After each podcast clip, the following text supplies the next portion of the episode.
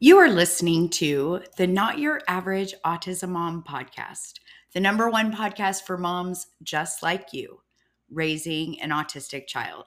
How are moms like us who didn't plan for this unique parenting journey embracing life just as it is right now, instead of staying stuck in wishing and hoping and dreaming it was different? That is the question.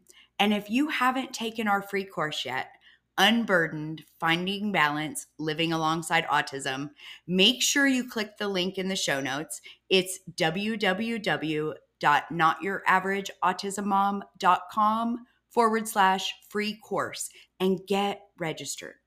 My name is Shannon Urquiola, and I have been traveling this journey for over two decades. I have been where you are and in this free course, I teach you things that I learned along the way that changed my life. And I live this autism parenting journey day in and day out, just like you. All right, stay with me and let's get on to this week's episode. Episode 129 Getting a Grip on Escalating Behaviors. Well, hello there, my friends. I am so glad that you're here with me today as I dive into a topic that is absolutely no fun to talk about, let alone go through. And I'm sure that many of you have been there.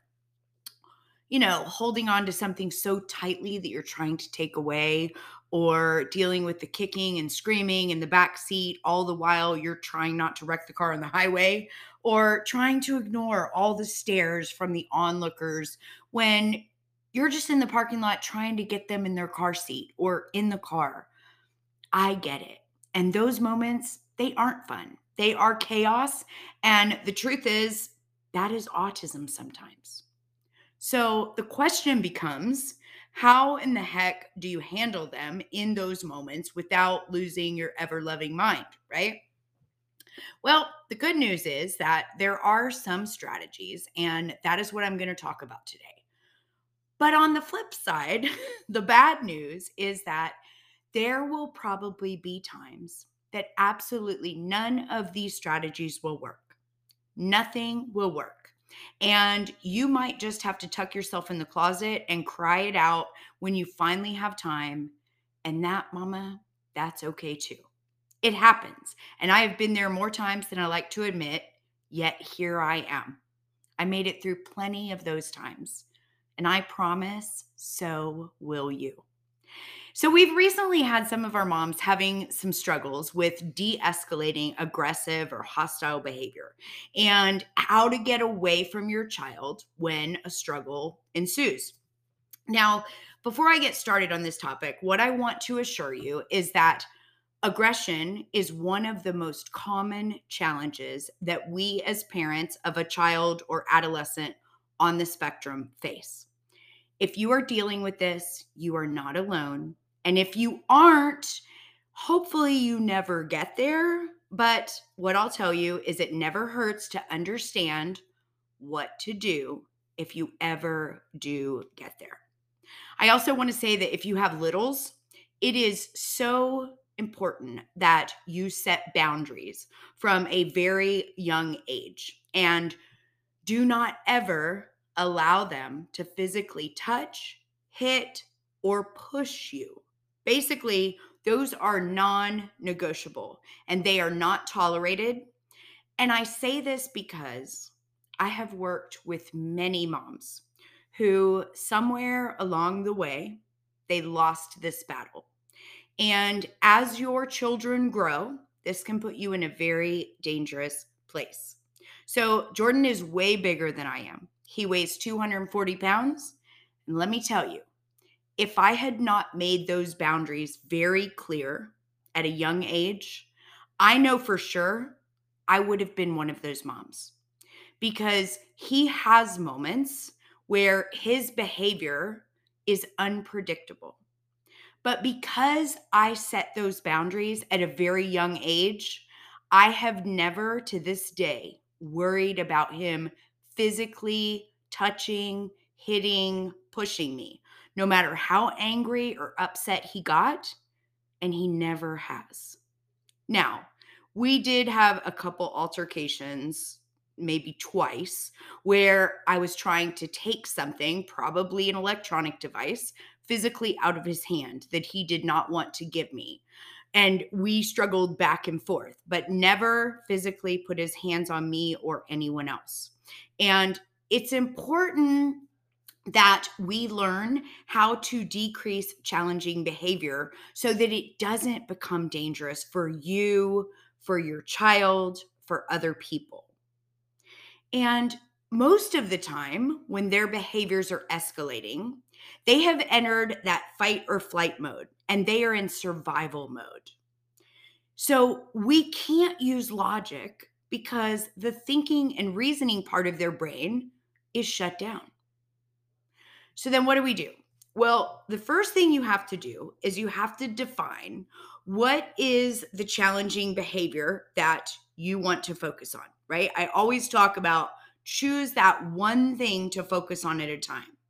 So you have to define what that challenging behavior is. And I want to say too, there is a difference between a tantrum and a meltdown. No matter how old your child is, and it's important to understand that because how you handle it will be different depending on the circumstances. If their behavior is a result of a meltdown, meaning something in the environment that has their sensory or nervous system out of whack, they can't handle it, it's important that you remove them from that environment. And if you've been here a long time, you might remember I talked about in a previous episode about Jordan having an epic meltdown in Home Depot. And I had no idea what was going on. And come to find out, it was the noise of the fluorescent light that my brain filtered out, but not his. And that sent his sensory system into overload.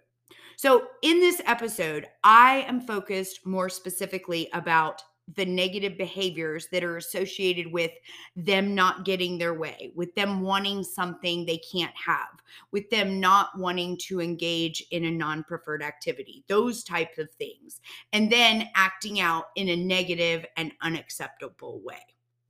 Much of what I'm going to talk about is actually what not to do, because the truth is, what you do, what we do in those moments often can make things worse right? Our emotions get the best of us. We become frustrated, annoyed, agitated. We feel defeated. We're embarrassed if we're in the middle of the parking lot. I know. I get it. But when that happens, we aren't able to use that thinking and reasoning part of our brain either. So during challenging behaviors, it's important that you remain calm and remind them of what they can do instead of that behavior. So, for example, I'll tell you this is what I say to Jordan Remember, we have agreed that I will not talk to you while you are frustrated. I will not talk to you when you are calling me those names. I will talk to you later today when we both feel better. And at that point, I walk away. So, another thing, find a way to change the environment. So, for example, if engagement in the disagreement begins in the bedroom, walk out of the bedroom to the kitchen, or even better, walk outside if possible. Because just changing the scenery and even just getting some fresh air or sunshine can just lower that temperature just a little bit in that moment, don't try to tell them to calm down or stop because it doesn't matter how nicely you say it, their nervous system is dysregulated.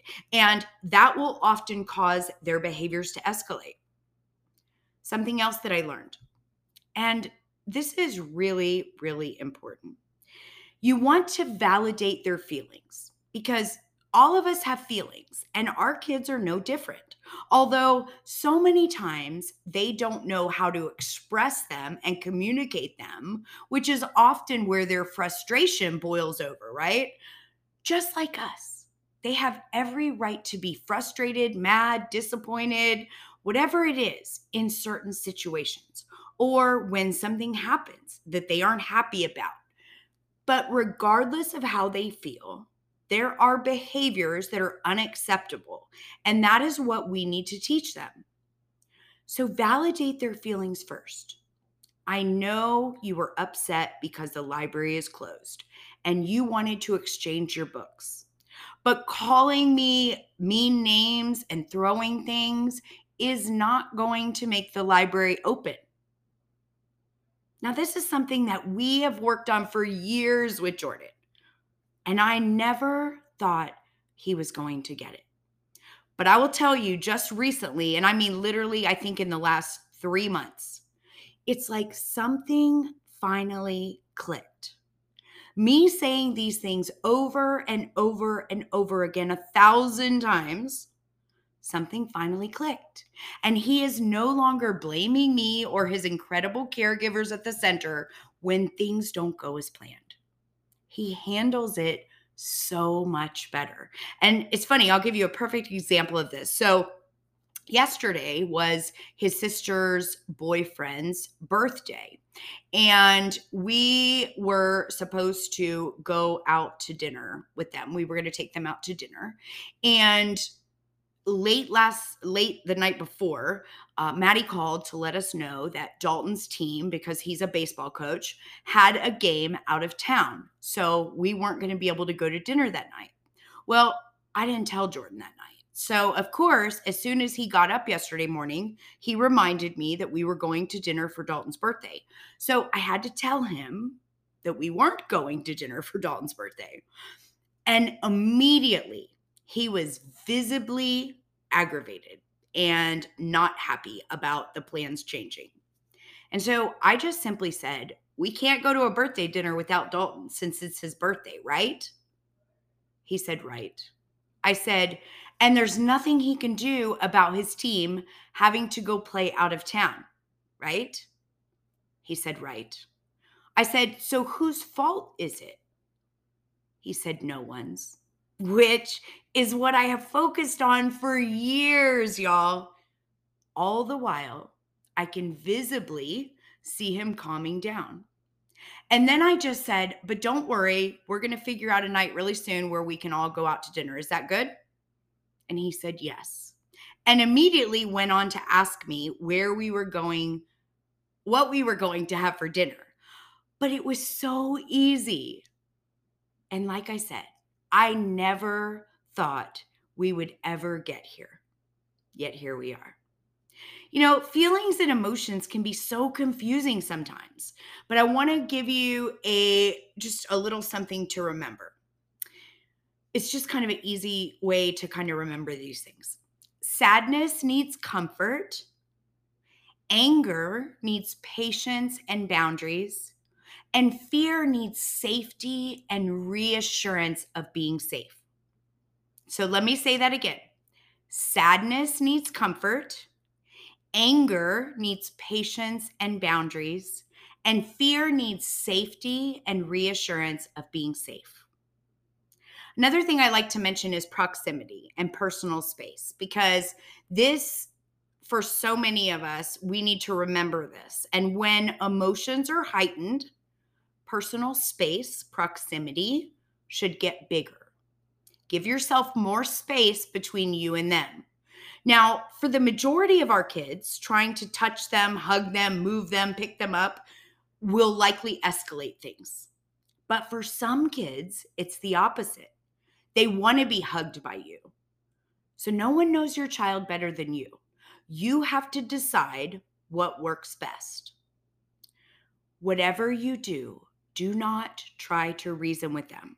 Remember, the logical part of their brain is shut down and it is not working. Now, that leads me to talk about what is important to do after the fact. And that is find a time when it is it is good for your child not when you're in the midst of a behavior but when it's good for your child like for us i know if there's anything i need to talk to jordan about right after breakfast is usually the perfect time his medicine is kicked in it's a good time to talk about things that we're going to change or things that we want to do So, the first thing that you have to do, like I said earlier, is identify the behavior that you're working to improve. Then you have to set boundaries for yourself that you are willing to uphold no matter what. And lastly, you have to set consequences. Consequences that, again, you are willing to stick to and not give in. So, let me give you an example we had a member whose son got very upset because dad was going to be checking his MP3 player because even though he knew it was against the rules, he was downloading inappropriate music. And they did the right thing. Dad told him that tomorrow, before the baseball game, he would be reviewing the songs on the MP3 player. And you've heard me say plenty of times that letting them know in advance when something is going to happen is usually a very successful strategy. Well, this didn't sit very well with him, and he was mad. And he told them that they have no right to look at his MP3 player, that it, it is his. And here is where the problem ensued. He kept engaging and screaming and getting louder and saying mean things. He was fixated on the situation and wanted them in that moment to agree that they would not look at his MP3 player. So the question is what can you do when you don't want to engage with him or her when they're in that state? Now, in that specific situation, the behavior of him demanding a response and continuing to engage in a non productive way, that's the problem behavior. So now you go back to where you find the time to talk about this behavior when it's a good time and you share with them what your boundaries are around that behavior. Now, for every family, this is different. So I can't tell you what your boundaries will be. But what I can tell you is that you must be prepared to stick to them. Now, for us, at one point in this journey, telling him that he could not call me a bad name or flip me the bird wouldn't have been effective because those were his go tos. And remember, the point of boundaries is for them to learn and ultimately be able to be successful, right? Now, for us now, we are in a very different place because we have done this work. We went through some very hard times to get here. When I tell you our home had many times of chaos, because that just honestly is the nice way to put it, I promise you, we did. There was plenty of name calling and door slamming, and Jordan telling us that he is the boss of himself. There were more tears shed by me along the way than I like to admit. And I honestly never thought we'd be where we are today. But we were committed to being consistent and doing what we said, even when it was so hard. And here we are. So, after you have set your boundaries and you tell them what these are, then you set the consequence for them breaking that boundary. Jordan is very aware of our boundaries and the consequences, and he knows that we follow through. And I honestly, I will never forget the first time I said, if I hear you say that again, you will not have your electronics for a month. yep, you know it. Of course, he said it again. And guess what? That was the very first time that he lost his electronics for a month. And I will tell you, it was exactly what needed to happen at that time. And I remember Dave and I realizing by the end of probably the first week how much more we liked him without electronics. Because for Jordan, he is he's just a different person without having constant um, handheld electronics on a daily basis. Now, since that time, you know, we've completely removed handheld electronics with the exception of special occasions. And so now there's no more fixation on the next time he gets them. And please know, I am by no means suggesting that you do this in your home, but for us, we finally after many years we just learned that this what that works for jordan and us and it makes our lives so much better because when i say he was obsessed he was obsessed now another thing that i recommend um is and and i just said that he lost his electronics for a month but what i tell him is that his behavior did not earn him electronics for a month. So I think it's important that you when you're talking to them, um, you don't want to say that you're taking things away, but instead they earn them for their behavior or their chores or whatever it is that you're working on in your home. Because when it is up to them, they begin to connect the dots. They begin to realize that cause and effect, right? That it's not you taking their privileges away, but instead it's all up to them. It has nothing to do with you. And listen, when you, you mama, when you realize, when you really believe this too, you will also show up in those situations completely different because it's no longer about you.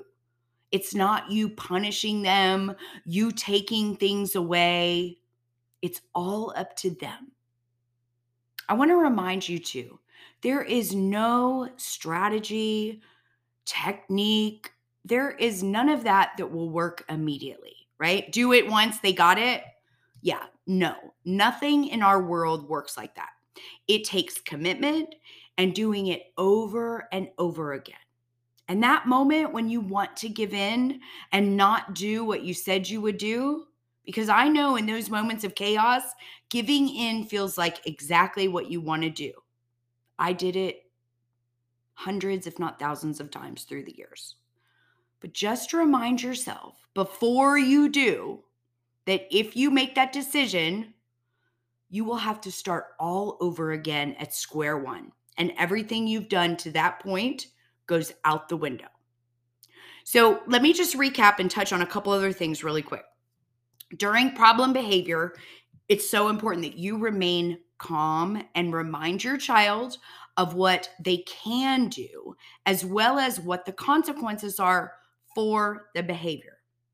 Pay attention to personal space. Look, allowing personal space tends to decrease a person's anxiety and lessen that dysregulation.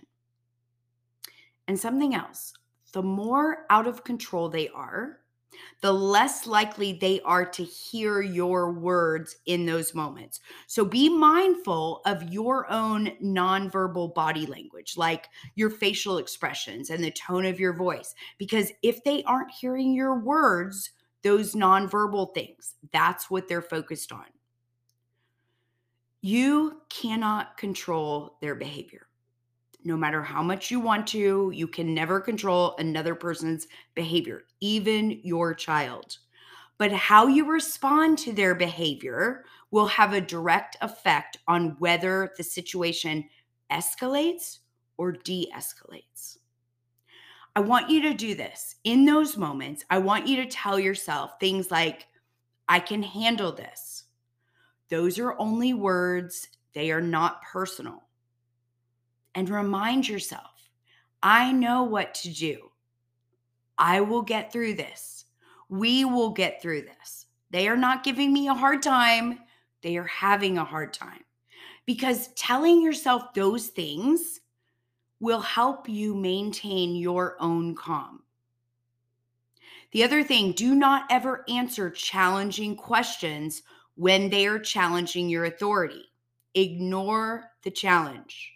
So when your son says, Tell me that you will not touch my MP3 player, don't answer that question. And instead, you want to bring the focus back to the problem behavior that you're working on and that consequence. So instead of answering the question, you want to say, You will not have your MP3 player until next Sunday because you downloaded inappropriate music. When your child invokes you to engage in these difficult times, you must remove yourself from the situation. And remember, you have already talked about what you would be doing, right? Your boundaries in that conversation that you had ahead of time. I will be removing myself shutting my door or their door, going outside, whatever it is. But they know ahead of time. And you should remind them in that moment when you're doing it. Tell them that you talked about it. You had a plan, an agreement, and that is why you were going to your room and shutting the door.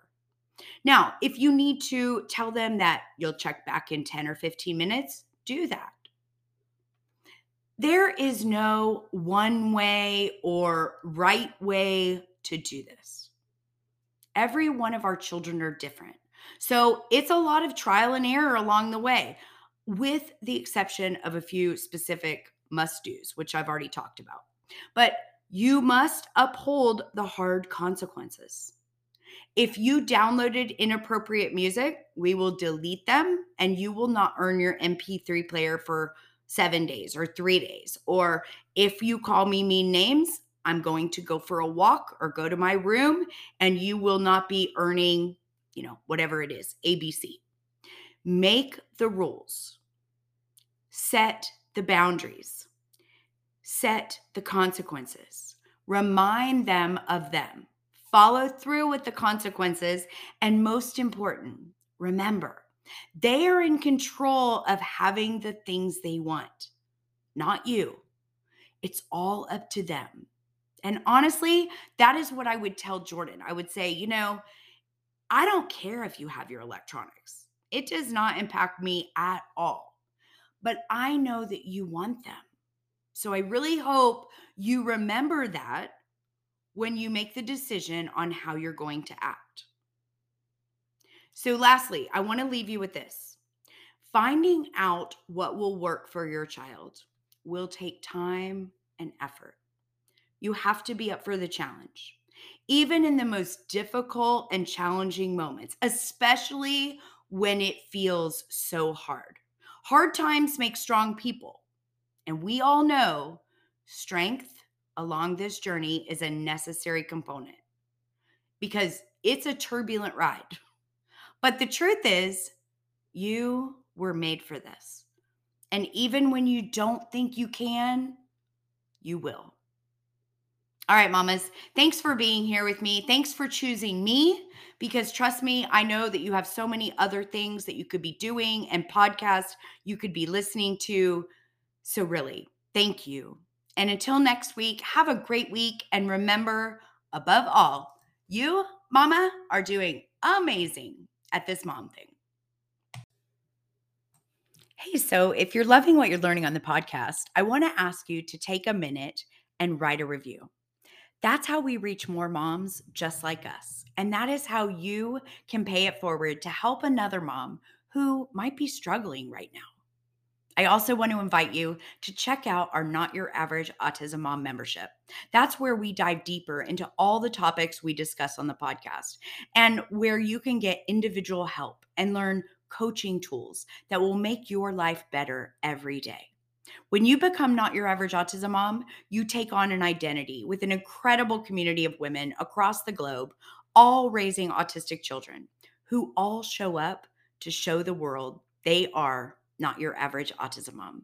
It's my favorite place to be. So head on over to the website, www.notyouraverageautismmom.com, to find out all the details. And listen, if we're not open for new members right now, make sure you join the waitlist so you're the first to know when we open. We hope you do. We would love to work with you inside.